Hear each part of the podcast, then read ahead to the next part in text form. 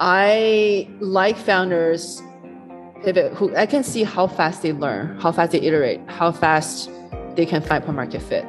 So if I actually watch a founder pivot, it's one of the best data point I can get on the learning speed on uh, learning speed on execution on customer empathy, which are three of the most important things I look for in a founder.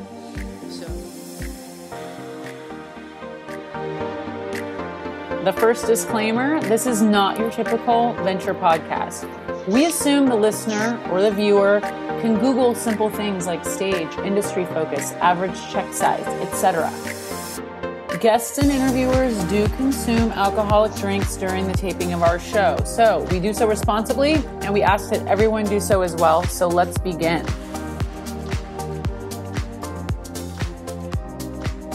Hello and welcome to episode two of season three of Drinks with a VC. Thanks for tuning in via whatever platform you are using.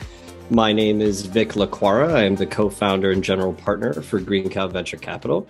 And I am joined, as always, by the brilliant Bree Hanson, who heads up Brooklyn's Biz Dev. Bree, hello. How are you? Hi, Vik. How's your new home in St. Louis?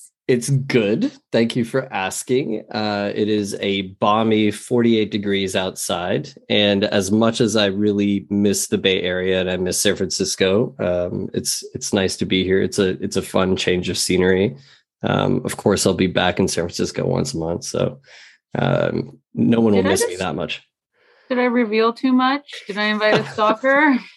no, no, I hope not. I mean, look, uh, if if anyone out there listening or watching the show loves us that much to be my stalker, you should just email me or call me and I'll I'll just hang out with you and I'd love to just kick it and say hi. Um, so if you if you love the show that much, if we have stalkers, Bree, we're doing something right. I was actually referring to Laura more than you. oh yeah. Uh, okay, fair. Well, you'll have to ask her. You'll have to ask her. I don't know. Um, well, look, uh, just as we did in our previous episode, we want to take a very quick moment to acknowledge the atrocities that are happening in the Ukraine. Uh, and if you would like to help, please join us in donating to the 1K project. 100% of the donation goes directly to a family in need in the Ukraine. So um, we will have the link in the episode description and, and check that out. Um, but, uh, you know, I am excited for today's show. Are you excited? Yeah, tell us more. Uh, well, you know, this next guest, um, I don't think she knows the first time that we met. I'm going to quiz her on this as soon as she comes in. Um, I think she thinks the first time we met uh, was at Launch Accelerator pre-pandemic, but let me tell let me tell the audience uh, about her before we bring her on, and then and then we'll grill her to see if she remembers the first time she met me. How about that? All right, fair enough. uh, okay, so our guest led uh, the corp dev strategy team at Dropbox. From there, she went on to make the first of many wildly successful angel investments uh, in companies like Scale AI and in Upkeep. Prior to Dropbox, she was at McKinsey, where she managed teams in NYC and in Shanghai. She advised Fortune 500 companies on big data, AI, and growth strategies. So she was well ahead of the curve at that time. Um, and then earlier in her career, she designed and developed brain training games as a founder and, studied human brain functions for her PhD. Uh, she received her PhD and her master's in statistics, both from the University of Michigan. I had the pleasure, as I said, of catching up with her at the Launch Accelerator pre pandemic uh, while she was investing out of her first $136 million fund, which I believe at the time was the largest fund for a women led venture firm.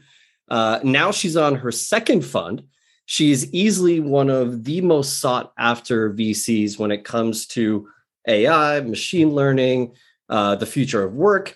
She's made investments in companies like Rasa, uh, Path Robotics, uh, Ergeon, uh, DataGrail, and Workstream.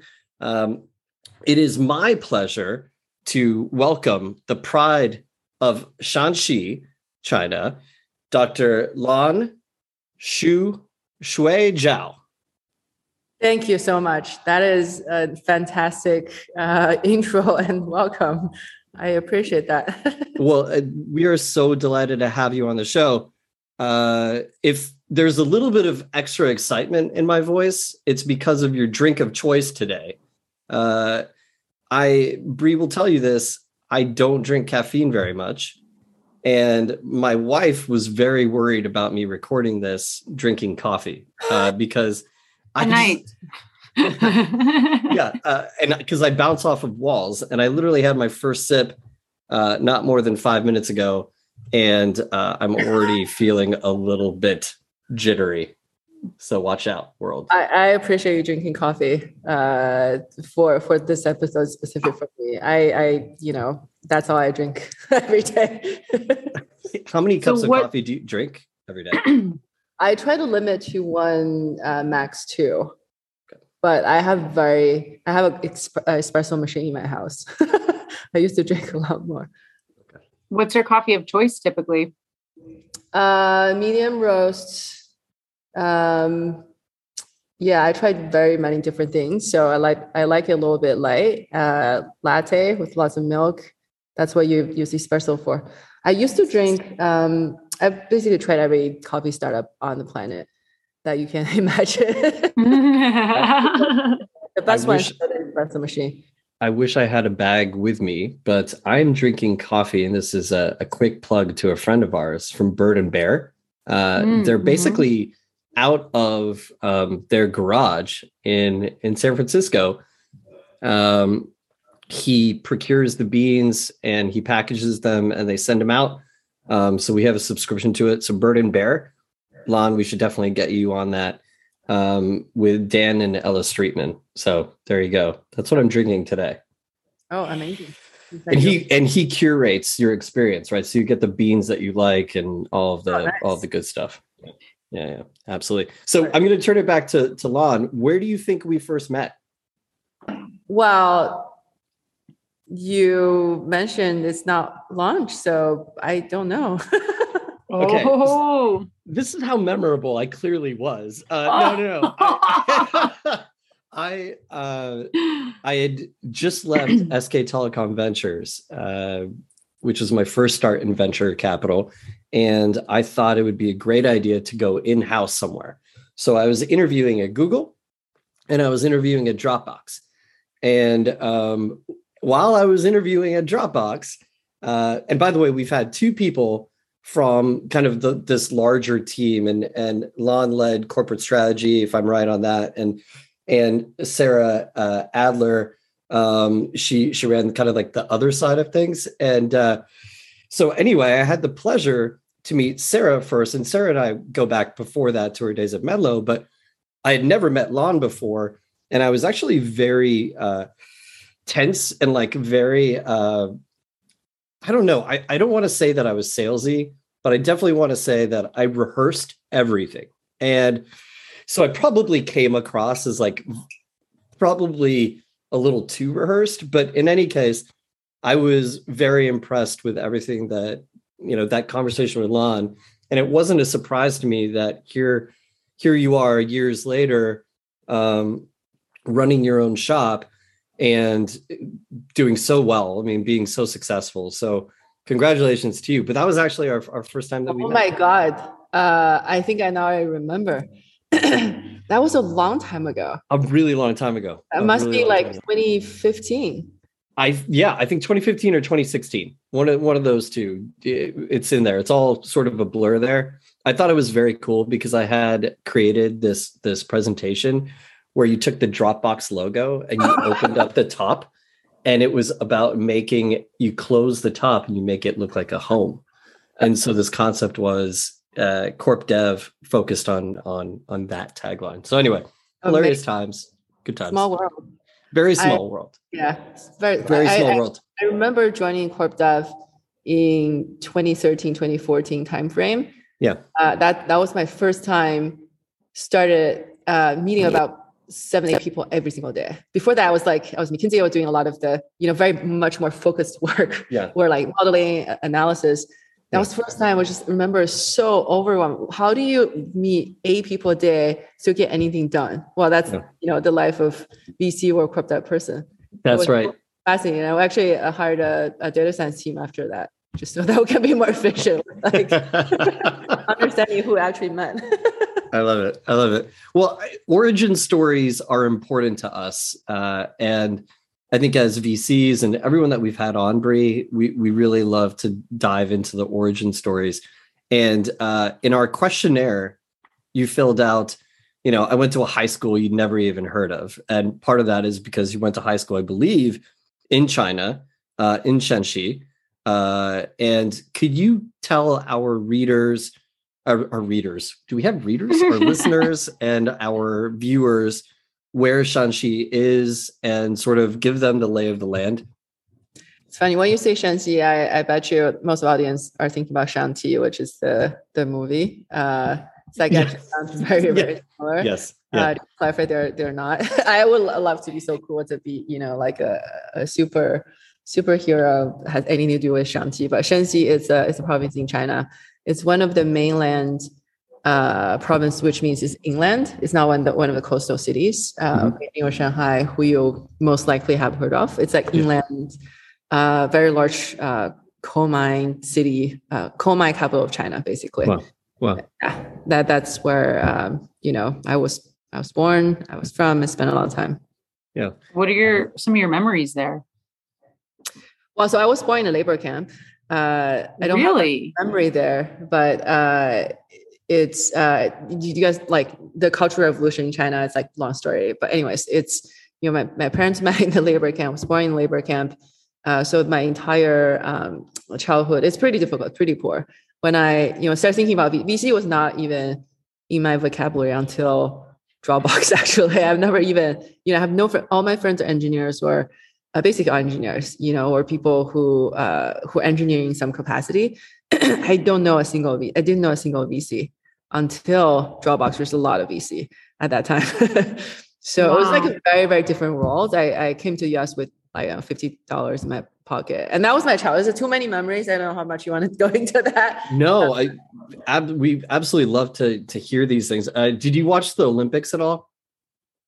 Uh, yes, and and the reason why I bring this up is because I think two of the one of the largest stories uh, was around sort of American Chinese born uh, Americans that were competing for China, right? And um, I believe um, Eileen Gu was was the the the main you know the fixture, right? Like everyone's eyes were on her uh, and she won Olympic gold and I think also a bronze.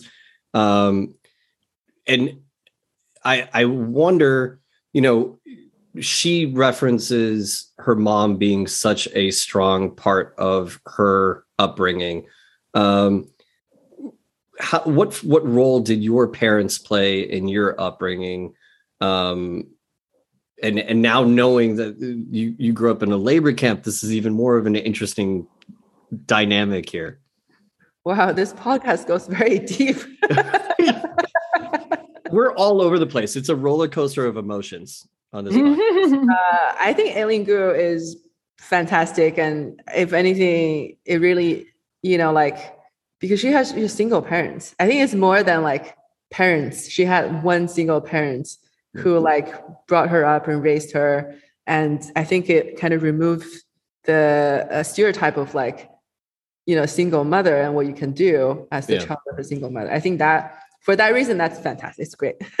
Yeah. Love that. Um, and like how powerful her mother you know is and was in her entire life right Yeah. uh, well my parents obviously very influential in my uh, in my upbringing they uh, you know contrary to people's belief they're not tiger parents i actually had no expectation growing up which actually helped me a lot i grew up because i have i'm i didn't know a single person none of the first people in my family went to college the first generation college uh, university graduate. So uh, like growing up, there's no expectation. If I even just got ad- admitted to college, and that's a big deal. that actually is really helpful to me. My parents that have very high uh, standard, but very low expectation. So everything I do, I've always managed to exceed expectation. And over time, actually my confidence goes up like, you know, grows really, really fast versus a lot of times people, the older you get, the less confidence you have. You realize how much you don't know. I'm like very much the opposite. Do you, Uh, do you put large expectations on yourself or or is it more meeting to be the first in your family to do X, Y, and Z?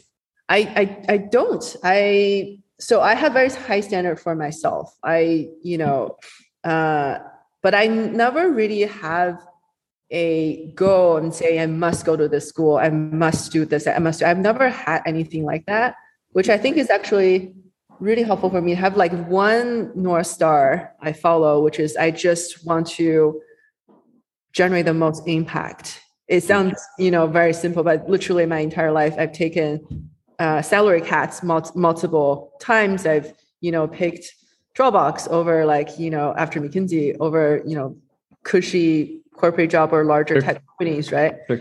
Um, so it's really helpful because I was able to focus on the one thing that I care about the most. Mhm. Uh, because my parents didn't give me the pressure. You have to go to Harvard. Go. Have to go to MIT. Have to go. To, have to do this or that. Um, so I really appreciate. It. At the same time, they uh, they are they were very supportive in whatever I choose to do.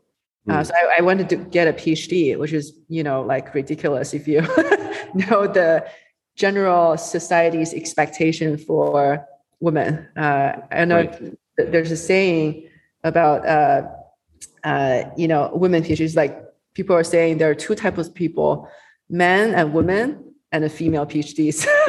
a, a, a third kind of human, right? But uh, you know, I just really liked doing research and studying things and understanding how things work.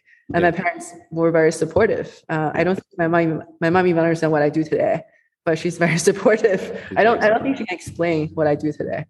Yeah, yeah. And you you mentioned your dad as kind of one of your biggest heroes. Was he what role did he play in in convincing you or or maybe just supporting you to go to Michigan? I, I just don't even know how uh a, you know someone is born and raised in a labor camp all the way in inland China and then decides, yeah, I'm going to go to the University of Michigan to study or Well, only until about like five. I think like the Chinese saying is like, what doesn't kill you make you stronger. I just Mhm. have so many, and my, my parents didn't have to tell me you have to work hard. I've just had so many experience where if I didn't, I would just not, I would just not make it. Yeah. Uh, like literally and figuratively, right? So once you have experience like accumulating uh, throughout your life, your parents uh, are there the most supportive. And oftentimes they're the, they're very honest. How do I put this? Very demanding but very supportive. I think that's they'd never be like, you know, uh, hey, you're doing such a good job, but which you're not. They're very honest with me uh, and very demanding, have very high standard, but at the same time, very supportive. I never worry about if I fail at something, I'll get Yeah. into trouble. No, no, no. If you Mhm. you do better next time.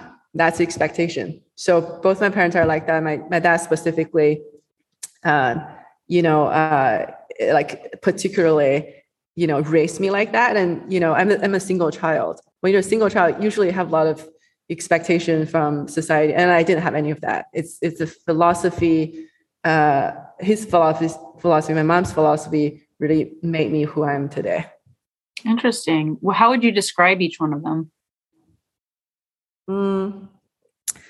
I think my dad is supporting demanding, but is a visionary. He also has so many ideas, uh, like really encouraged me to try different things. And he's very much of a contrarian. Uh, I I learned that from him uh, from the youngest age. I think I'm, I'm I'm pretty much a contrarian today. I think a lot of it just learned from my dad. My mom will be a good like if you're a company. My my dad will be a good CEO. My mom will be a very good CFO slash COO. She like makes things happen, make things work. You makes know. things run. Yeah. Oh my gosh, yeah. When my me, my dad and I were like doing random things, and she was just like, "Hey, you know, check the time," or like, "You have to do." Um, but yeah, they're very complimentary and very supportive in, in different ways. Um, so It- It's funny because, and uh, again, not to generalize Asians, right? But but coming from my own Southeast Asian background, right? And my my parents, my dad, uh, you know, both of them are both forces of nature. They work ex- exceptionally hard. If I can work, you know, a, a modicum of how much they've worked in their lifetime, I'll be very successful, right? But um, my mom was always the person that kept things going. She's always on time and always making sure the books are right, the finances, etc. Even divorced, um, she's still they're amicably divorced, but she still looks out for my dad's uh, you know uh, accounts and finances and make sure that they're aligned. So um, it's interesting how we we we have that similarity, but I think a lot of uh, my Asian friends they're they're they have a very similar family dynamic to them. Um, my mom So accountant was an accountant. So oh, really? Okay. really well. so, so you get to Michigan um, and you study psychology. Yeah. What what drew you to psychology uh, out of everything? Yeah, this is one of the most uh, contrarian uh, pick at the time. Mm, You know, so I I took all the rigorous math training, whatever you can imagine in China. Like I came here, I look at the citizen masters. Uh, curriculum, I was like, I've taken this in, you know, high school already, and I just you know start thinking, uh, what do I need the most? Actually, what do I want to learn the most? What I'm most passionate about? Forget about the job prospects. Like what's practical? What's practical is go get a computer science degree or math degree and find a job and work at whatever company after, right? But that's not that wasn't how I, how I was thinking. So what's the thing that I need to I'm the most passionate about, uh, and what do I need the most? So they happen to align. What I'm most passionate about is actually under, understand human brain. That's been my long time passion, my entire life. I just want to understand human brain, understand people. Uh, I think I'm good at that. I think I am super passionate about that. That all like you know, like I just really want to do that. And secondly, what do I know the most? What do I need the most is actually being able to communicate with people and talk to people. Um, I can do math like no problem, but I really suck at like talking to people at the time. I didn't speak much English until I was like 23, 22. Wow. And in a, a psychology P- PhD program, we had lots of opportunity to talk to people because you Sure. talk about it, uh, in class, you know. For the first year I was in the program, actually, I was pretty silent. If you ask people uh, about me around that time, I don't know how people even remember me because I didn't talk, 'cause I couldn't talk, just not really good at talking. So I think the two goals really, really align. Uh, which I was just I was so excited to go to Michigan. I was like ranked number two PhD uh, in the country, and they like fully funded program. They pay everything uh, for me to study. It was like, oh my gosh, this is like dream come true. And I appreciate Michigan. Uh, it's a life changing experience for me, honestly, uh, both professionally and also personally. I, you know, my English is much better after that. Uh, you are now a mother of two kids. Um, we'd love to learn a little bit more about about them. Um, eh, you know, then you've talked a little bit about your mother and and how she influenced you. Um, what who are some other mentors and and friends, uh, people around you that shaped who you are as a mother um, and and and that that part of your life? Um, great question. I haven't really thought about it too much. I think I I have a philosophy. I think everyone ex- expect me to be a tiger mother. I don't know why. Like people just ask me a lot. I actually got that question all the time from. Are you a tiger mother? Sometimes they don't ask me directly. They ask other people, is she a tiger mother? Um, and I, I, I, after you know the third time, was like, you know, we do do seed stage investing. We do come in the first time. Tiger's mother, probably better. tiger, you know, like do later stage, we do early stage. Uh, and I aspire to be a tiger mother. Really not doing a great job there. Um, my my philo- not living up to the expectation. Um, my philosophy is the same. You know how I was raised, uh, you know, demanding, well, demanding but supportive. Be the best at doing that. They can become artists. They can become uh, whatever they want to, but they just need to give a hundred percent of effort towards that. Actually, I don't even need them to be the best. They just need to like give it the best effort to to to work on what they like the most. Yeah. Oh. That's really so. This is a funny observation that I've now just made hearing you talk. Uh, I kind of gravitate to Hasan Minhaj, uh, Aziz Ansari as two brown comics that talk about their very stereotypical upbringing, right? And it's interesting because you gravitate towards Ali Wong, and she Love Ali Wong. she talks about having a very stereotypical kind of like tiger mom-ish upbringing. Uh, what is it about? You like we both had relatively chill parents who didn't set the expectations for us that you know i don't i joke sometimes with people like oh i'm a venture capitalist. I'm a disappointment to my my my dad you know which i think there's a little bit of disappointment that i'm not a systems architect or a computer science nerd kind of person. Uh, but i feel like i really gravitate i almost wish that i had people that that had parents that were i wish wish they were more tiger mom and tiger dad than they are is there something to that It's so interesting. I really like Ali Wong, Trevor Noah because when I listen to her uh, uh, comedy and read the book uh, Born in Crime, yeah I feel like, especially when I read Born in Crime, I feel like you know that's, that's not my life, but like elements of that. I just feel like I could have written a similar book.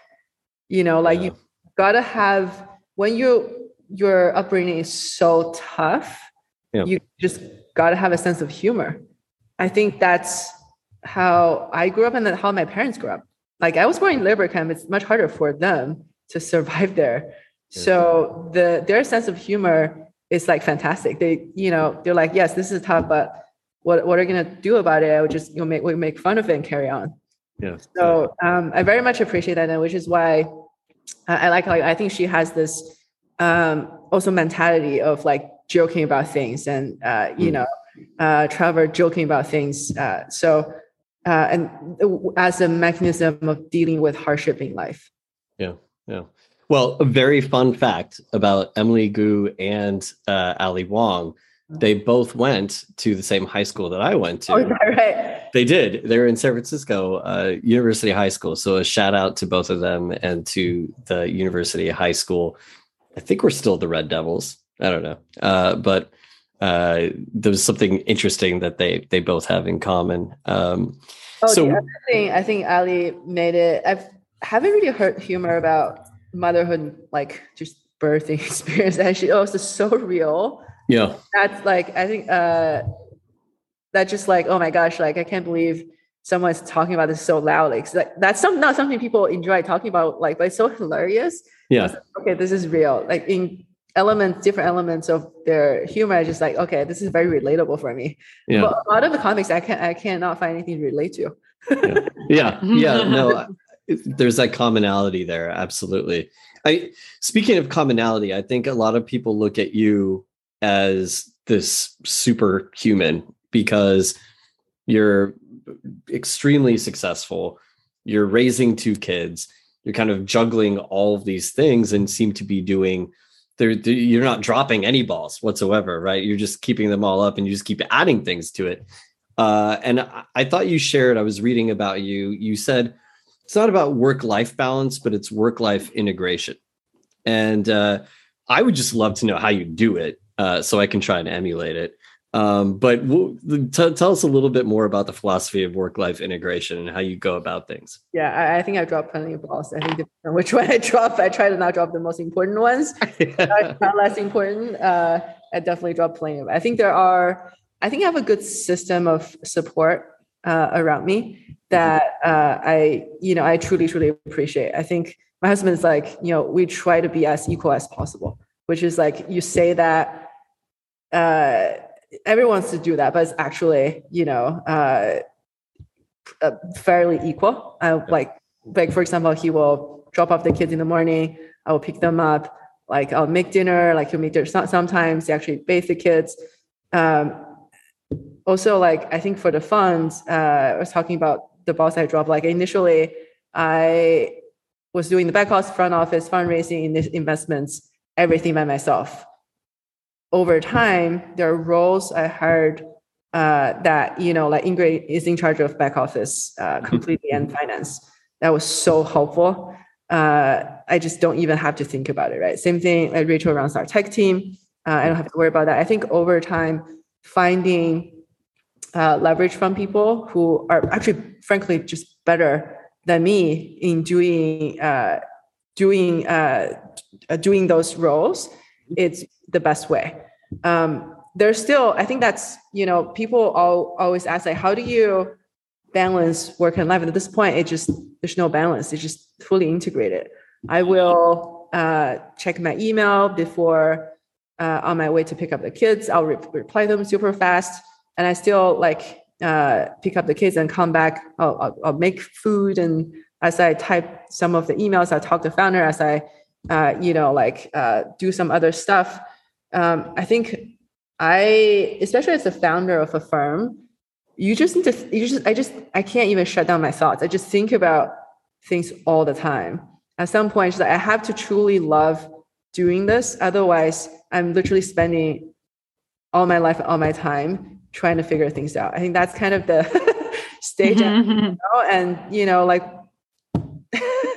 there's no, uh, I guess there's no better way to uh, go, uh, put it. It's just fully integrated already.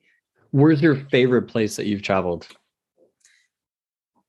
Uh, probably this island between Indonesia and Philippines called the Sipadan Islands. Hmm. It's uh, it's the best scuba diving I've, ever I've ever had. It's so nice and really warm. Yeah. You know, when you scuba dive, you have to usually wear a wetsuit. Yeah. In Asia, you don't have to. You just jump in. There's schools of barracuda fish, like jackfish. It's like all over it. It's it's it's amazing. Yeah. Um, it's yeah, beautiful. They they only limit a certain number of people you can go uh, on a daily basis. So they mm. like so that it's not too crowded. Yeah. Uh, so nature was basically uh, uh, like you know the most original I, have seen. I, I love that experience. Assuming travel isn't uh, you know restricted because of the pandemic and for whatever other reasons, uh, when is the earliest you're going to start trying to introduce travel to your kids' life and and seeing different perspectives? Yeah, my kids have already traveled a lot. They've been to okay. most of the continent already. Um, oh wow! So yeah, they've been to Asia multiple times, Europe multiple times, and uh, Latin multiple times. So uh, I mean, we we like exposing. I mean, we like travel ourselves. We like having different perspectives and just learning things constantly. Yeah. And uh, you know, like we just bring our kids when we. It's a little bit selfish initially, but later, like we found that really beneficial for the kids to have different perspectives and learn different things. Yeah. Um, my older one, he's six now he's been to like a dozen states, over a dozen states already, and he's been Italy and China and like Mexico, all these different places. Uh, wow. Yeah. What's the most dangerous situation you've been in traveling? Well, Sipadan Island I mentioned, I think I was not supposed to go there because it was like actual, uh, you know, like I think the Philippines at the time, especially on the border between Philippines and Indonesia, have like active uh, terrorism going on. Yeah. Mm. I went by myself, uh, which is like literally the best trip, one of the best trip I've ever, I've had, because uh, no one was there. There's no tourists. There's, uh, you know, like just nothing. Uh, it was fantastic, but it was not. It was not the safest. Same thing. I went to Egypt um, in 2008, I think, by myself. At like it pretty ignorant at the time uh, but when I landed there, uh, I was I went into this whole situation being robbed and went to police station. Like, you know, uh, I didn't feel like my life was in danger, um, but it was like, you know, very interesting experience, especially so different from my uh, uh, other experience. Wow, how did you feel being robbed in a foreign country?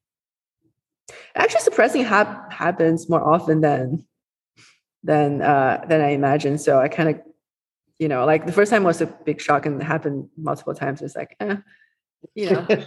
you just Like, learned to carry a so second just again. wallet. yeah, Yeah. it's like have Yeah. some humor. Now, Yeah. like you don't even need to go to a foreign country to stay in San Francisco. The chance of getting robbed is actually high. Are pretty high. Are pretty high. Um, so True. listening My to jacket got stolen yesterday. Ugh, Oh, no. no, it's upsetting. You know, I'm listening to Lan, you talk about this, and I swear if Laura, my wife, was telling people about how many times she's been mugged, I would be like, we're calling the National Guard. I, you know, you need to be more safe and like put yourself in these situations, etc. You must have a husband that's a little bit uh more chill than I am. but but how did you meet your husband? Uh, I mean, I was again, your your parents met at a labor camp, so I'm interested in the kind of okay, what was your meet cute? Who is he? And- Uh, it's funny. Uh, well, he's pretty chill. He's he's a very interesting person. Um, you know, very understandable. I work all the time, so I appreciate he's very supportive, and I Yeah. you know, put myself in all sorts of dangerous situations. He actually also likes doing that. Uh, we actually there's one time we were in Xinjiang, uh, uh, you know, in, in China, and uh, we got robbed th- together. Aw, well, if that's you're so gonna get robbed, get robbed together. So uh, I again, I don't. I don't think I was supposed to go there at the time. Everyone's like, "It's dangerous, dangerous, dangerous." It, I mean, it's fine. And people Yeah. always exaggerate things, so you, you know you don't know until you check it out. Really, it was like a Yeah, minor thing. I didn't lose anything. Uh, we almost went to a fight. It didn't, so it's all fine. So it's all- Um, but we met in Michigan, so it's not. Yeah, we met in Okay. Michigan uh, at, at school and yeah. at school. He uh, he actually grew up in Michigan, so Oh, cool. Do you do you do a lot of research before you go to a place so you kind of know what to expect when you go there, or are you kind of intuitive?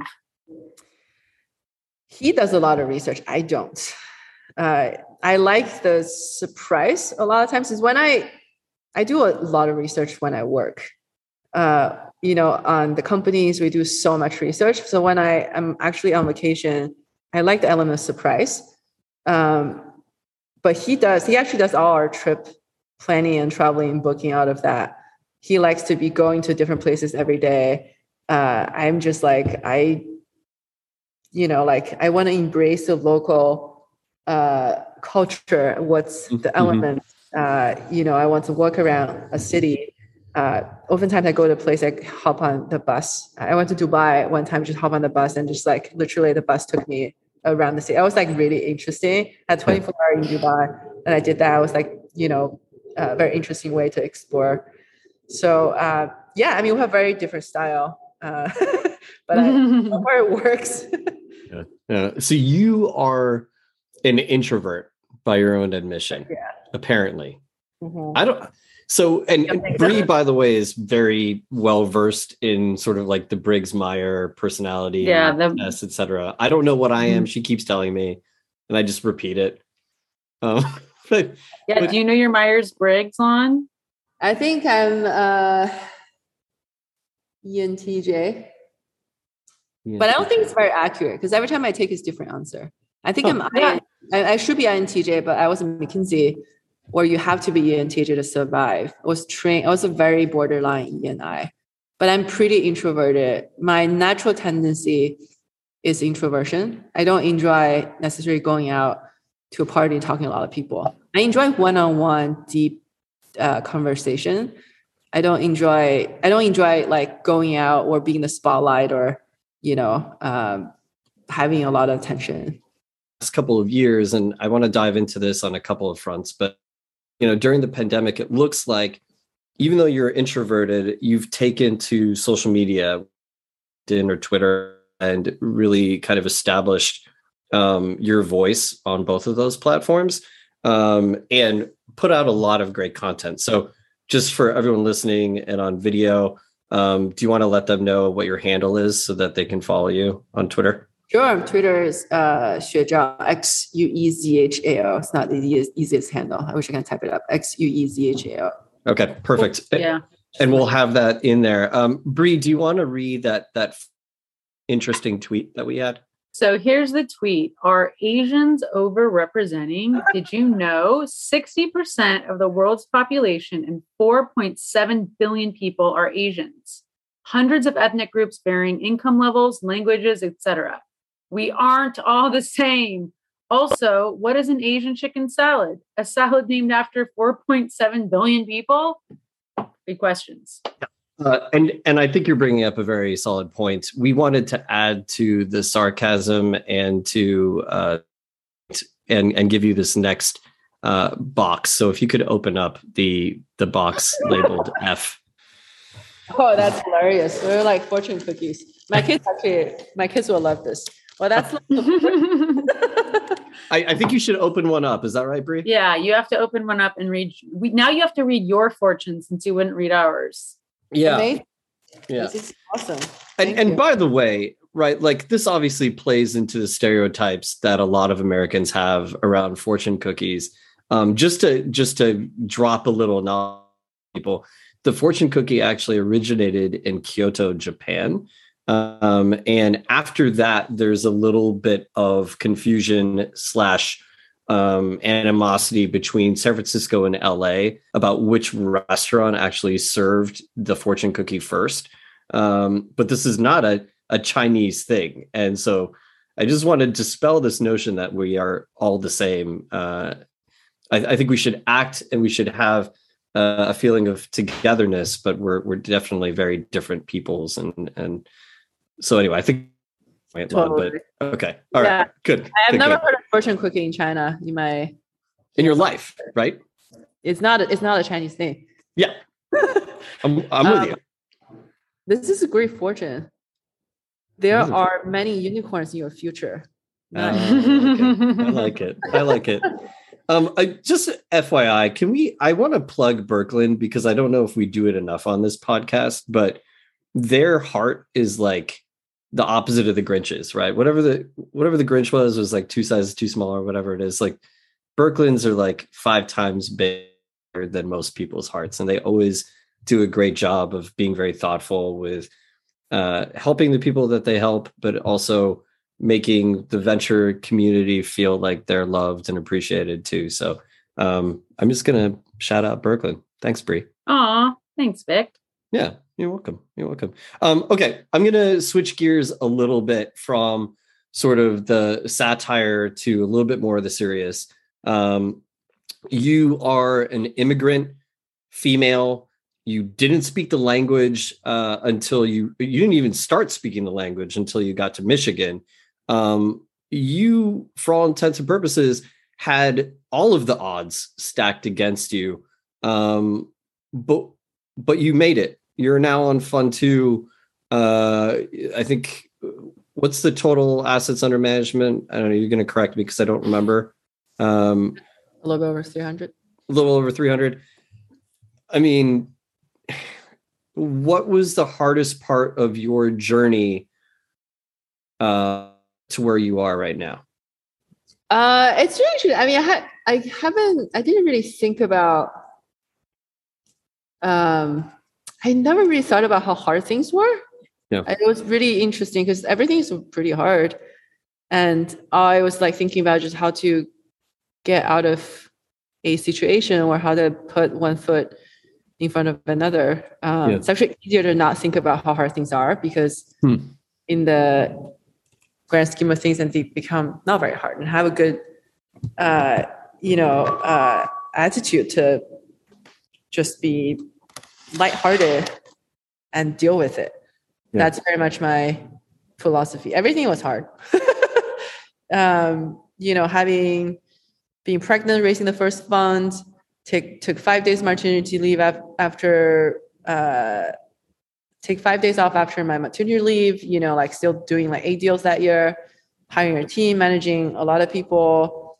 Um, yeah, I mean, every day there's something. Like even on the normal day, some founder will have some challenges. They'll reach out to you, and they'll ask for help. So Yeah. like, there's a lot of ups and downs. I think you know just gotta have a have some humor in life and move on.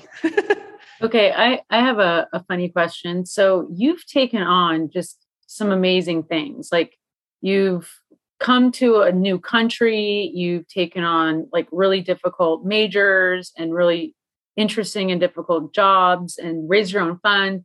If you were to take on something like producing or directing a movie, how would you go about doing that? Oh, hmm. actually, interesting. I was just thinking about this. Uh, I had a. It's really. I, I had a dinner with the. Do you know? Do you know this um, show called Pachinko? Yes, I. This was uh, on my my to dos to watch. Yeah, I had a dinner with the producers and uh, some other people. Uh, you know, in, in tech and Hollywood. I was thinking about the role of producer versus DC and a director, an actor, uh, screenwriter. You know, mm. all these different roles. Everything has to come together. It's like making a movie. You have to have all these different roles. Everyone has a job to do my role, I think of myself as a producer of this fund uh, or is this institution that building. I need to figure out the big picture. I need to find money. Uh, I need to pick uh, the right people, players in the right roles. So when this show goes on, everything is in a good place. But everyone has their own strength and weakness. People will be much better at doing certain things than me obviously an actor will be much better in acting than me in their roles so they should be in that role um, so that's how i think about kind of like setting things up and uh, planning for for the fund and for for for the fundraise uh, investments portfolio company support diligence. Um, yeah it was like funny i was just actually thinking about that. So i believe that. I believe what you're saying right now but part of me is thinking that you would not be um, you would just not be content being the supreme kind of project manager and producer. I feel like there's too much of a operator soul in you that would want to like come out at that point. Um, and you know how I know that I just don't believe it? It's because you said in the questionnaire, so, so what do you do in your free time? You're like, well, when I'm not when I'm not working, I'm thinking about new things to work on. and and um and so that's how I kind of know it's like I don't think there's any stop in you, right? Yeah, was taking on something new. Yeah, you. I, I think the actually producer's job is pretty hard because yeah. every something's gonna go wrong. You have to figure it out.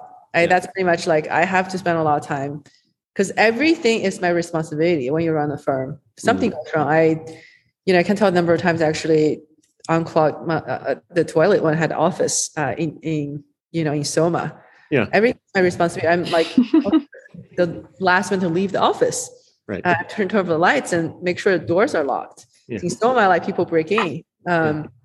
So like there's a lot of mental um, burden, and even like when I find a good person to be in a good role, like finance, uh, uh, uh, you know, back office, I feel so good because I finally can, you know, have the mental capacity and time to think about uh, some other work stream and making some other things better. Yeah, that's and that's how I think about it, and that's that's actually relaxing for me when I actually have to, you know, can hand off like one aspect and really think yeah. about the other aspect. Okay, that that feels great. yeah, yeah.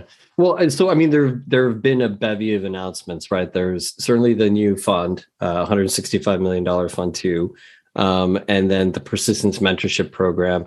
You've had multiple financings that we can talk about a little bit, um, but th- this kind of brings us to sort of um, the big the biggest announcement in my mind that kind of was apart from other things was the CXO program. And I'd love to kind of learn from you, just sort of uh, to the listeners and people who are, who are watching this episode. Um, what do you want them to know about the CXO program? Um, who's it for? Uh, I know what the end goal is, and we'll get to that. But but if you could just cover those two things. Yeah, the CXO program is for active operators who are mm-hmm. currently in operator role and uh, are are the best at doing what they do. so what I realized over time is, uh, you know, we work with early stage startups super, super early. Uh, oftentimes the challenges are very, very, uh, you know, uh, detailed and requires an expert to come in and help them. For example, how to set up OKR, how to uh, balance growth with burn, how to do that in a way that uh, you know uh, uh, you know helps with alignment across the whole company. So a lot of these things, current operators actually the best at doing that. They've done this over and over again. Uh, you know, uh, so over time, I've um, starting talking to operators, and our team has you know uh, onboarded people, mainly our friends at the start, to help our companies uh, solve these very specific uh, challenges and kind of problems. Over time, some uh, advisors, uh, operators have such a good chemistry with the company, and over time, you know, they take on more roles. Sometimes they join them. Sometimes they're sitting on board. Sometimes uh, they invest. So over time, uh, I just started thinking, why don't we formalize this? Uh, you know, like we'll start with different time commitment because the, the thing that's the most tricky about operators is they're busy. So yep. we'll start from we'll build a system where operators can uh, be in our system if they want to request uh, for, for intros from our founders they will be in the system they will get occasional requests maybe once or twice a month so it's not very time consuming they have total control over the time uh, if they want to in, get engaged e- even more we'll open up our deal flow for them they can get onto cap table together uh, with us uh, you know like have direct relationship with the founders and that's what we want right because they can help each other um, and finally, if they really want to kind of try out venture, wants to be more involved, we have the final stage, which is uh, what we call CXO, where they're compensated by cash and carry of the fund. So they're basically comped, uh, they basically comped very, uh, you know, aggressively, and they will be able to take on official board seats uh, on behalf of, on behalf of us. So they will actually sit on preferred board uh, and help the company that way. The founders love it because you know they love nothing more than the operator helping them hands on. Also, like you know, uh, I think they just generally like operators on boards. Sure. um, operators like them because uh, you know they get this gradual way of getting involved, and some people want to come into venture, some want to have the opportunity to learn coming in and out. So that's a good way to uh, just try it out and see if it works.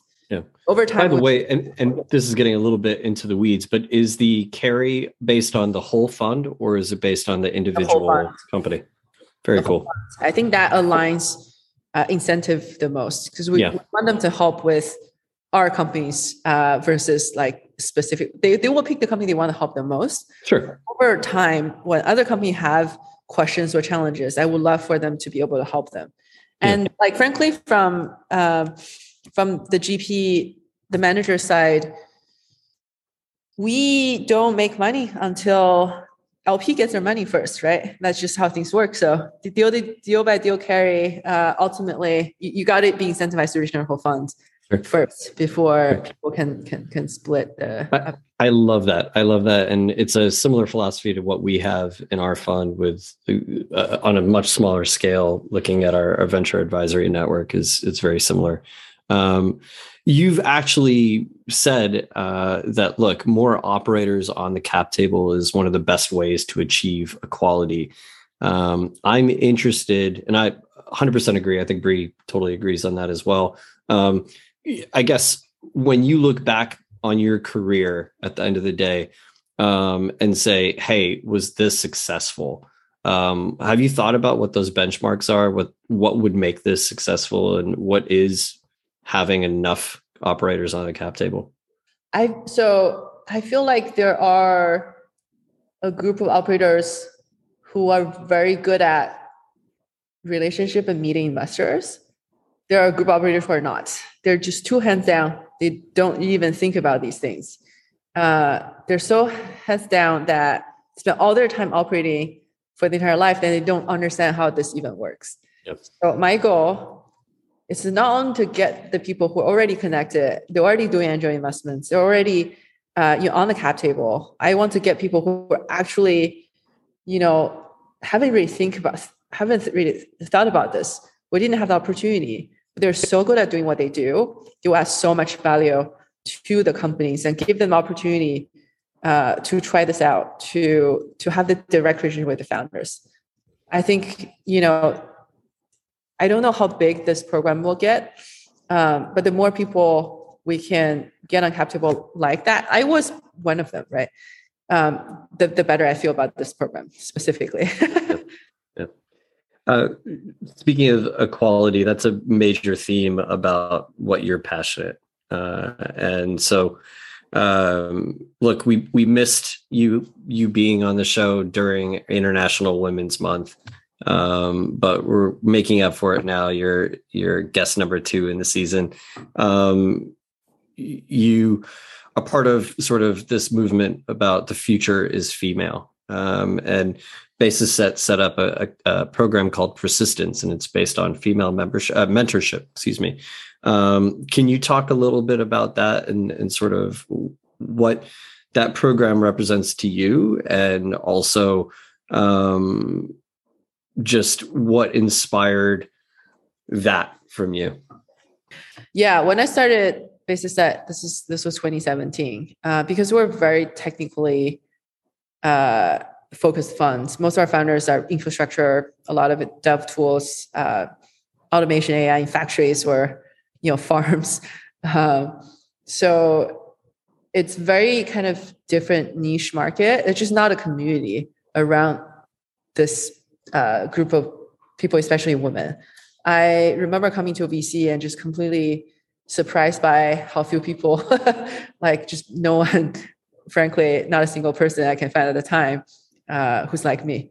Uh, so I remember talking to Niniane, who's one of our who's our CTO, um, and she's so experienced, and uh, a lot of venture firms really want to work with her and hire her. And I, I feel very fortunate that she chose us to work with. I remember talking to her about just such a lack of community for this type of group of women. So we started. Um, the first dinner we started was with specific women CTOs in very, very technical companies. We have Claire, who's at the time uh, CTO of uh, Udemy, uh, mm-hmm. and uh, Niniane, who uh, who's former CTO of uh, uh, Minted and VP engineer at Niantic, and many really we had like I think Laura of Shippo attend our first dinner. She she's working in logistics, supply chain, right? So that's how we got started. There, you know, just small group people, maybe 15, 20 uh, you know, uh, every month we'll host different people, but like people work on very, very kind of tech, women work on very technical uh, things. And over time, obviously expanded to uh, non-technical, non-technical women leaders, including uh, go-to-market, like sales, marketing, uh, operations. So that's how we got started, how we kind of evolved over time. People say it's lonely at the top. It's extremely lonely when you're at the top of specific vertical, specific industry, and very technical infrastructure uh, based companies. Um, and a lot of them are not very, are not the, like, they don't, they're very introverted like me, right? They don't go out and, you know, hang with people naturally. Right. Uh, so yeah, that's, that's how, you know, we started persistence. Uh, more like-minded people got together. We now have regular events, um, regular get together. We just had a dinner uh, with another group of uh, women in San Francisco. Um, we like help each other with uh, not only work challenges but a lot of personal challenges. What is it like to be the only uh, C-level executive, women like executive in a in a company? How do you uh, hire more diverse talents in your company, right? So yeah, um, yeah, that that's community, and you know, for any women in tech who are interested, uh, check out the website persistent.org um, we we help each other also talk about funding companies, raising money. Um, one of the founder is Rhonda, who runs Dev Color. Mm-hmm. Uh, she, uh, you know, she's been super helpful in, uh, you know, in shaping our mandate uh, with uh, specific specific Black engineers, and uh, yeah. so yeah, we're spending a lot of time. kind of, you're looking at a specific group focused on women tech leaders. You know, look us up. So uh, again, the the website is persistence.org. Is that right? That's right. Yeah. Um, I have a question based on that, and and this is sort of selfish. We have we have a couple of portfolio companies that I, you know, they're anywhere from four employees to seven, ten. They're they're just before they're they're at ten uh, employees, uh, and they haven't hired their first woman yet. And first of all, I give them endless shit about that, and I'm I'm I'm always trying to be an advocate for, at the very least, bringing more women into the pool of applicants, however you can. Right. Um, one thing that they've told me is hard for them is um, hiring the first woman um, because it's going to be uh, you said you said lonely at the top but i kind of uh, associate it with it's hard being that first woman hire what is one practice how do how do we get companies to make that hire um, in your estimation I think your first hire will need to be a relatively senior person. Mm-hmm. Um, it's very hard to be the first junior woman when everyone else is more senior than you. Um, it's just much harder to start and much harder to continue. Uh, so as early as possible, find someone who's experienced, who have like, you know, big impact and followership, ideally of other more diverse talents, either being an investor or a board member or uh, senior woman leader or co-founder, you know, the more um, you can involve a diverse talent at the beginning at, at the senior level, the better chance you'll build a more diverse organization. That's great advice. Fantastic, yeah. yeah. All diversity, not just women, not just people of color. If you want to have people from different backgrounds, you got to integrate them super early on as really part of organization versus uh, otherwise it's just very very very very hard to actually build it up um, let's kind of switch gears again um, to the subject of pivots um, you actually were open and and um, pretty uh, vocal about um, you know appreciating the pivot. Uh, and you you wrote a tweet. Uh, says, "I enthusiastically welcome founders who have the resilience, tenacity, velocity, and self awareness to go through pivot hell to ping me." Apparently, we've got a lot of self identified pivot hell founders, though I'd call them war partners. Um, and I, I think the P word, as it were, in venture is almost sometimes a red flag to a lot of VCs that are out there. Certainly was in the past. Um, maybe that's changing a little bit, although I don't know. I don't know if it is. Um, why? Why do you like pivots? And by the way, congratulations to to Peter and the rest of Rudder AI. They raised 27 million Series A from A16Z uh, and others, and you were an early backer in in them. Um, but you know, what's your why that take?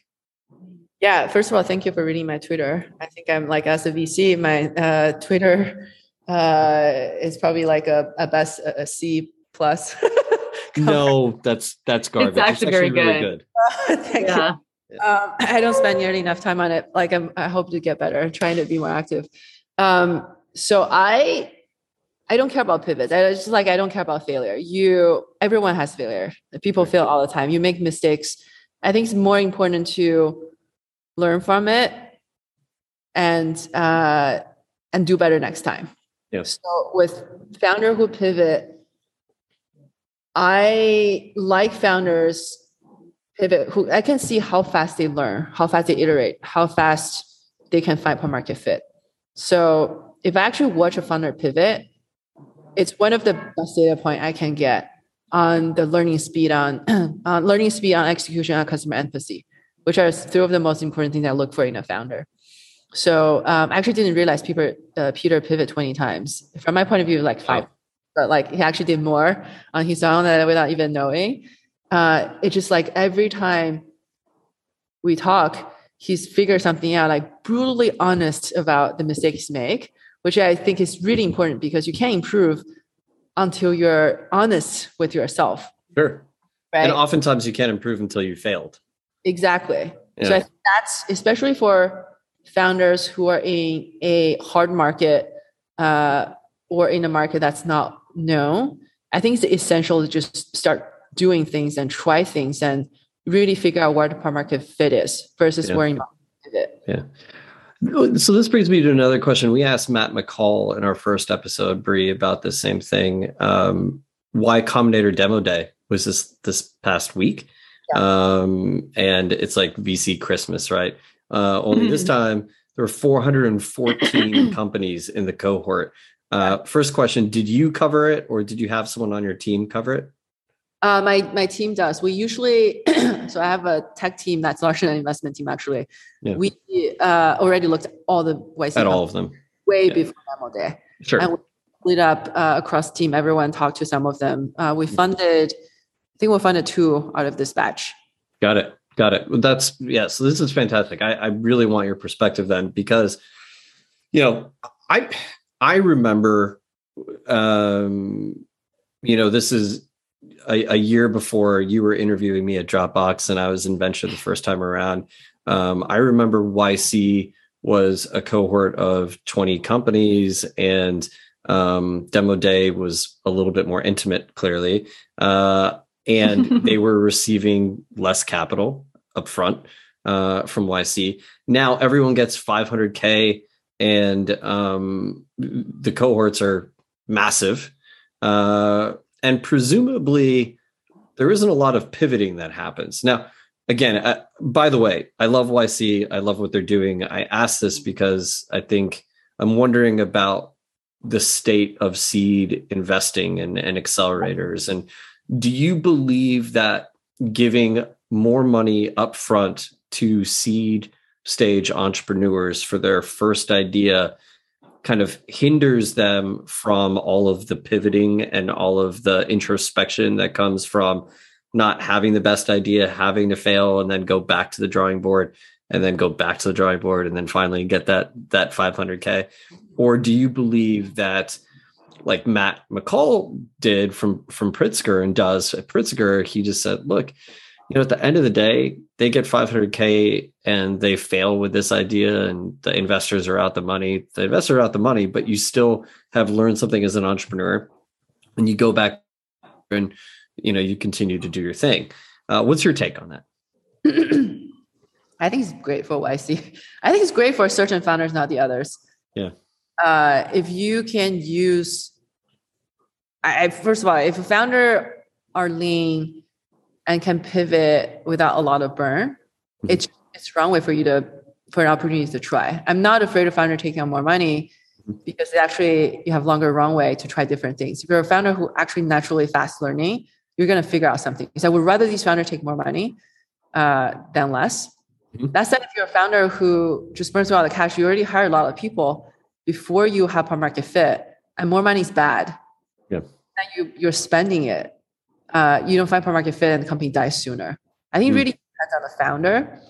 As a as an industry, a VC has changed a lot. Just even in the short like four years I've been a VC, uh, I think the number of companies in YC is a reflection of just the seed seed market.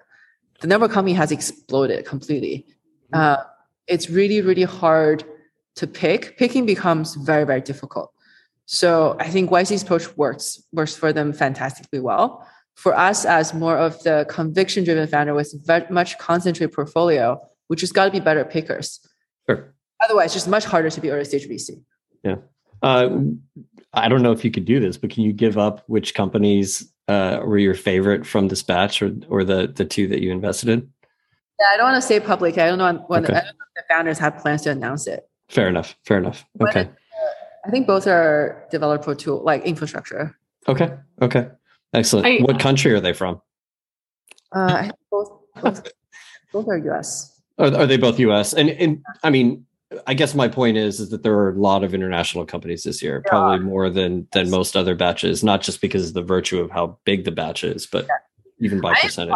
I really like these interna- international founders. I think we'll actually go back and look at them more just because Mhm. the uh,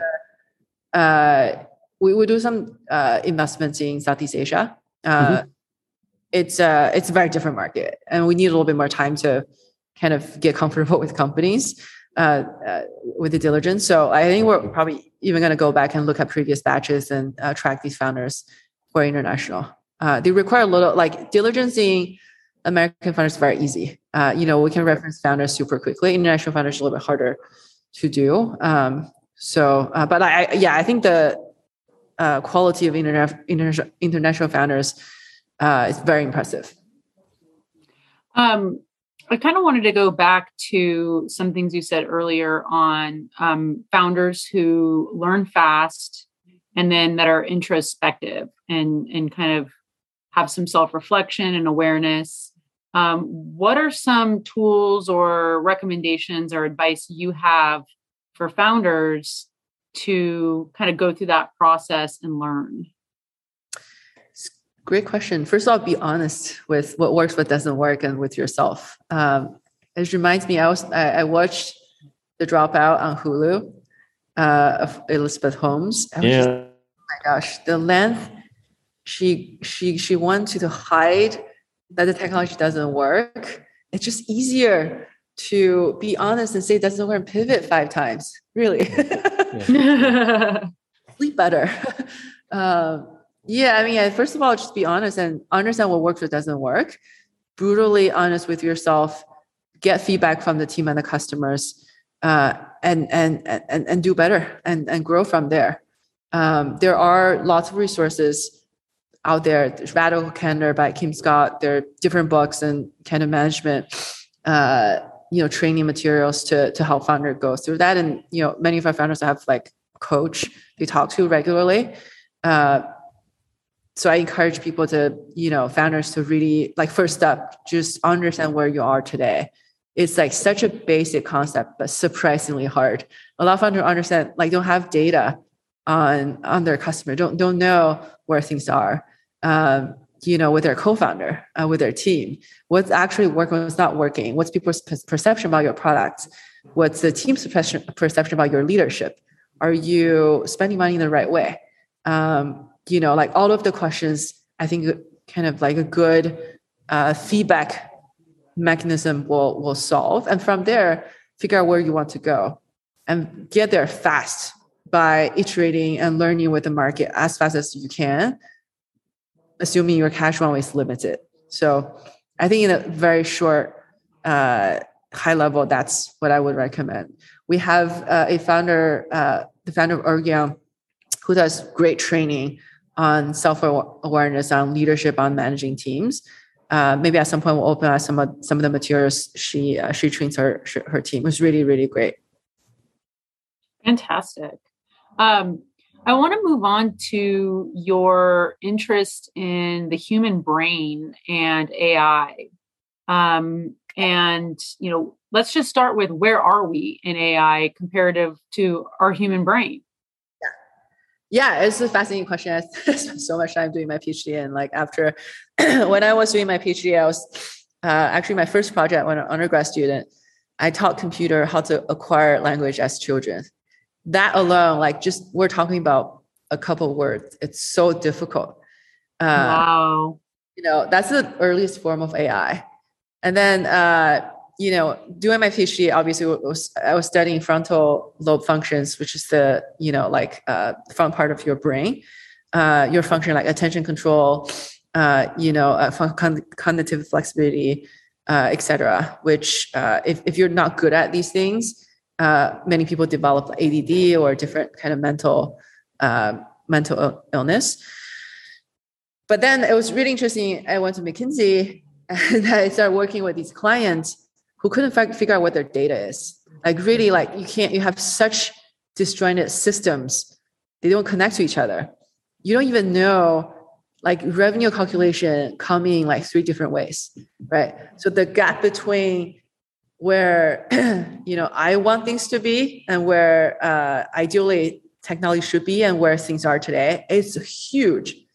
Um, so that's where we're today. I think we're a long way from having AGI, having the most advanced technology actually solving a lot of problems. But in the past uh, five years, uh, technology has getting much better. There's computer vision, uh, machine learning, has gotten way better and approaching human accuracy, you know, if not better for certain use cases, certain discipline. I think for the first time, uh, you know, when I started base uh, basis set, I can see investing actual machine learning together with some of the more basic workflow automation, like you know, uh, in, in, organizations, right? Both are very interesting investment areas. Um, so you got to invest in both because both need to make progress uh, to, to get to get better. Uh, but I, you know, the whole space is just so fascinating and very exciting for me. I think we're both interested, and correct me if I'm wrong, but I think we're both interested in practical applications of AI in various industries and verticals, right? Uh, where do you see um, the the most low hanging fruit uh, yeah. immediately right now with the, with the level of AI that we're at currently? Uh, a lot of the obvious use cases have been tried by uh, you know by uh, founders mm-hmm. i think uh, for knowledge workers like for people like us sitting in front of a computer uh, wherever you have a lot of data like you know google microsoft larger companies and smaller companies notion dropbox yeah. um, you can apply some kind of like machine learning on top of the data so a lot of have a team doing that uh, the more underserved area actually more regulated industry, industries, insurance, uh, you know, factories, farms. There are actually really interesting use cases. For example, in factories, we have this company called Path Robotics. It's a, you know, uh, welding robot uses computer vision to find where uh, where where you know welding needs to happen and just does that automatically. So I think these use cases are more underserved uh, and actually much needed to happen. Uh, we're spending a lot of time looking into uh, these areas. Uh, insurance, as an, another example, there are mountains of data that uh, you know uh, you can train on and do things with. Yeah. So which is why a lot of companies you know kind of don't want to go there. Yeah. But from a technology point of view, yeah. a lot of technology is ready to serve. Yeah. Yeah, and I would probably just add uh, healthcare generally, like drug discovery and all of the the mountains of data that we have that we can apply AI and machine learning to, and then try to model and and and manufacture drugs, uh, whether it's vaccines whatever it might be, is is the other area. Um, depending on who you talk to, like this is even pre-pandemic people were worried about ai and the power of ai what if it got too advanced et cetera? Um, something that's a little bit closer to home is whether ai becomes too biased. Uh, do you ever worry about bias in ai um, and I, I want to get it from you because you are one of the smartest people i know in this in this space. And then on top of that you're a woman um, and so you're around bias and and are more hip to it than the average engineer. So, what's your take? It's totally biased. A lot of like because human rights, uh, these systems, and you know, like humans are biased. So a lot of the systems are biased. I mean, it's a problem. It's going to be uh, more of a problem, and we need to be proactive in dealing with this. Honestly, most of the algorithms are biased. We just have to be very mindful in setting up uh, guardrails and be mindful of how to use different things and how to like you know set up set up things and train your models. Make sure you know when you train uh, models have unbiased data as much as much as possible. Yeah. so i think people have more aware, awareness now um, mm-hmm. compared to before. So i think more people are working on this. Uh, but yeah it's definitely a problem. It, it would be great if all of the seed stage investors got together and said you know this is the standard um, sort of processes that you should go about when making sure that you are creating AI systems, et cetera, right? That without bias or, you know, with greater understanding of what that bias is before you start building things. And then everyone that's building something and has to get funding will have to adhere to these programs and and go through it. We should do that. Yeah, I, I know. There are many things I really want to happen. Like, you know, first of all, I want Twitter to be liked by us. So. yes, yes, absolutely. Stop amplifying the stuff that actually, you know, they're just trying to get eye, eyeballs, right? Stop retweeting those things. Yeah. That that would be nice. yeah, yeah. Well, if you have listened or watched the show, uh, now is that time uh, towards the end of the episode where uh, Bree and I like to ask our five questions, and um, they were taken initially uh, from a book. What, what is the name of the book, Bree? I'm totally It's Sex, Drugs, and Cocoa Puffs, That's written right. by Chuck Klosterman, who was a journalist. Um, started, I think, in the late 90s. Um, he's a culture writer and he writes about a lot of culture. And so Yeah. he came up with a lot of different questions. And so he has these 20 questions where he says if he asks you these questions, um, he'll know who you are. So I know you like to get deep with people on. So that was his whole thing. And it's funny because if you reverse engineer the questions, you can kind of see what he's trying to get at with each one. Anyway, that's right. we we've created our own. yes, we've because- adapted from those questions. Yeah, And we've so adapted. Some of them are the same from our previous and, and future guests, and some of them are are really customized towards Lan uh, and what your mindset is. So uh, here we go. Should we, do you, Bree, do you want to start? Uh, I think you should start this Okay. time. Okay, let me start. Uh, all right, it is the year 2050, Lan. Living, are, are we, are you living in the metaverse, or are you living in a colony on Mars?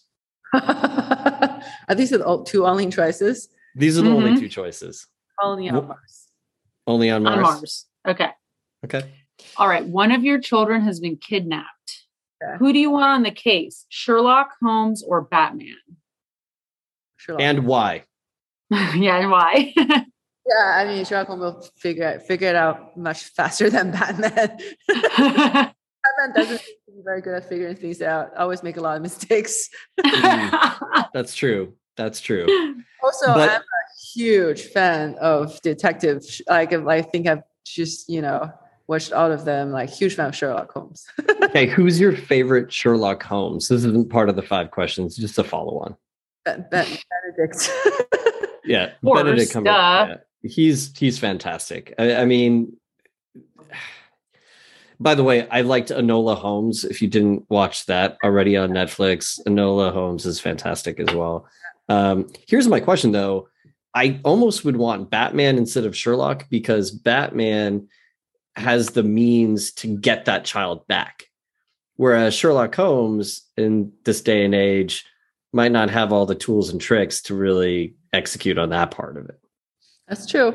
Also, my kids really like Batman, so they will be very excited when So they'd be they'd be otherwise they'd be like, hmm, who's this creepy guy with the pipe? Uh to come with him. yeah. I don't know if I feel safer with the kidnappers or the guy with the pipe. I feel like kidnappers, the chances of finding kidnappers is so low. Yeah. You gotta like be able to figure out where they are first. Yeah, okay, fair. well, and Fair, Sherlock fair. would be on all that opium too. You know, you got an opium addict going after your kids. I don't know Yeah. about that. I'm just kidding. don't all right, know. next I don't know. question. okay, okay, okay. Uh, all right. Would you rather skydive Mount Everest or scuba dive in the Galapagos? Uh, the second one seems completely feasible. I could do that. The first one seems a, a lot harder. So probably the Hmm. first one. Okay. Oh, And just for our listeners, viewers, uh, have you skydived before? Yes. And where did you skydive? And was it as exhilarating and frightening as I think it would be? Uh, it's actually not frightening at all. I did it in New Zealand. Uh, I think I did it in China. Uh, it was it was like if you think about it, it's a very calculated risk. The risk is very low. You skydive with multiple. You have a backup. You know, someone you. Uh, you know, they know what they're doing. The person would have skydived many thousands of times before, and there are you know two separate systems. It's very unlikely that you die. I did um I did skydiving, did bungee jumping, I did cliff jumping, and I did um uh, what do you call those like anyways Paragliding? Oh no. yeah, like the- zip lining uh, or I paragliding? also I feel like You've like never done the squirrel suit thing, have you? no that's that's requires you to do it by yourself. I wouldn't trust myself myself to do that. Okay. Uh so I feel like skydiving is the safest. Okay. Gliding is much harder. Uh, bungee jumping, I know for sure some people have died, and cliff jumping is horrendous. I think that's I, I did it in Thailand, and you know, it's like when you do cliff jumping, you have to do it by yourself. Yes. Not pretty. So how how high was the cliff that you were jumping off of? It was pretty high. You have to climb. It depends on how, how there's like basically rocks and you rock Yeah. Climb first and then and then you jump jump. You Mm. as as you want to. Yeah. And then if you jump at slightly different angle, Yeah. like it hurts a lot. It hurts like heck. Um, so very quick story. I was in Negril, Jamaica uh, on spring break, senior year of college, and um, I had to imbibe a little bit in order to force myself to jump off this 40 foot cliff. And I landed fine. Um, and I was I was fine. I was perfectly okay. My friend jumps off and Steve had already uh, sorry Steve Klein I'm I'm really uh, mentioning him on this I doubt he's listening but uh, Steve had already gotten a pretty massive sunburn so Oh. he's you know very pale and then he's got this red burn on his back and he lands and he does a belly flop so he spent uh, the rest of Jamaica with a red back and a red belly and Oh. uh, and uh, so Hot. anyway, yes, real hot, um, real hot. That- that's Um, really painful. I'm sorry. Yeah. Okay. right, okay. Question next four. question. Can you differentiate between the artist and the artwork? The difference between the artist and the artwork. yeah, here's a couple of examples. Um, you love a uh, let's see, impressionist artist, Yeah. but that impressionist artist has been a known child molester. Can you appreciate his art while at the same time, you know, not caring for the person? Wow, that is a very deep question. What's the right answer here? I feel like I haven't answer. There's no right answer. There's no right or wrong answer. we're not It's gonna very- we're gonna judge you, but we're we're not gonna be able to judge you as a. We're just gonna. I feel we're like I can. I think that sometimes if you have some deep, troubling mental issues, you're probably the best artist. Hmm. I like that take. I really like that Yeah. take. Okay. Very All right. Our- Our fifth and final question, and then you get the payoff. Here we go. Are you ready? Mm-hmm. Three startups in your sweet spot that are solving the same problem come to you looking for funding. The first has all the character- characteristics of a successful team that you're looking for. The second has differentiated technology. And the third has really fantastic early traction. Hmm. Which of these three companies do you invest in? Is the third, third for how how how good is the team for the third one? it's orders of magnitude let's put it this way it's they're clearly capable but it's not um you know they don't maybe offer the same diverse perspective. Um maybe they don't have as good of a handle on the unique problem that they're solving. So you're really basing this based on the fact that they're at a 3 on team but a 5 on traction. The other company is a five in team and a three on traction. The, the first one for sure. Okay. Okay. Early Team is everything. What's that? Oh, team. The early stage tra- tracking doesn't mean much. Yeah. Uh, cases it can change overnight. So Yeah. at the end of the day, I would love to see early traction, but Yeah. more important to see a team can consistently execute on Yeah. these early traction and the and, and product and build. So which is why. Can I ask a follow up question? Yep.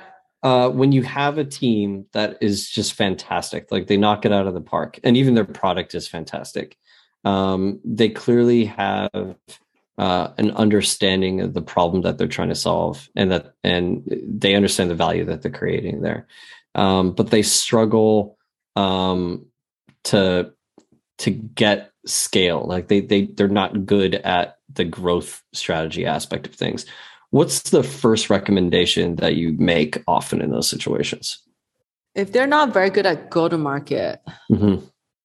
it's often a problem with customer what like first of all can the founder learn to get better i Mm-hmm. think if they can then talk to people who are better at doing that either founders or advisors Yeah.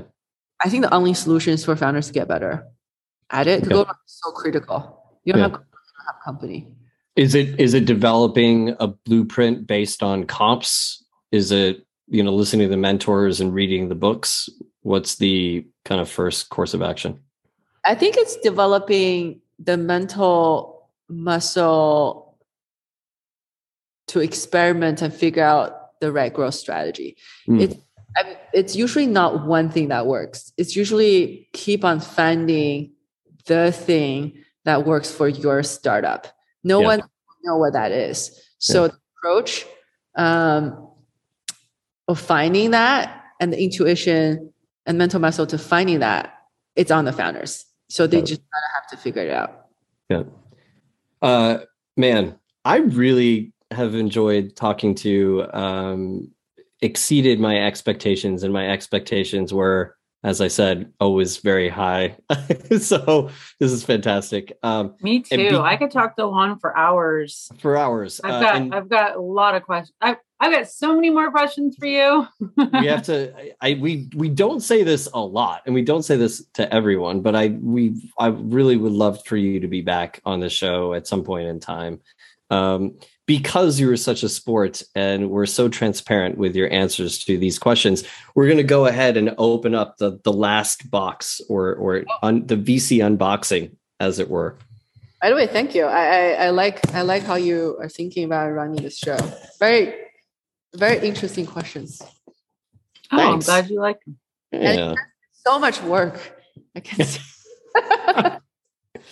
Well, Bree and I, we really love doing this, and we do.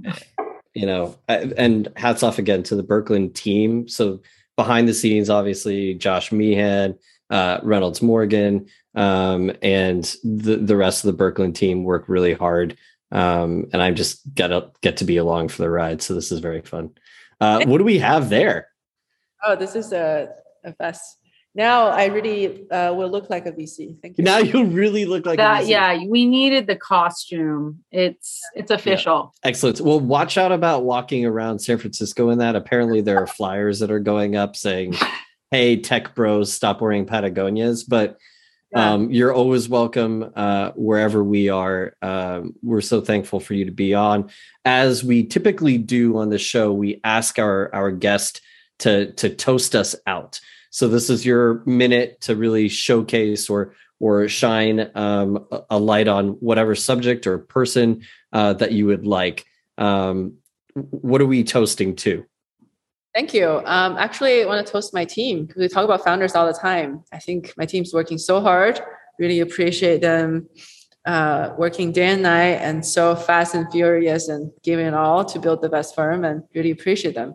And uh, have uh, Lisa, who's on maternity leave, uh, taking a couple of months off. So have a have a great maternity leave and congratulations on the newborn. Yes, congratulations, Yes, Lisa, congratulations. and thank you, Lan. Cheers. Cheers. Their morning beverages. to, to morning beverages in the afternoon.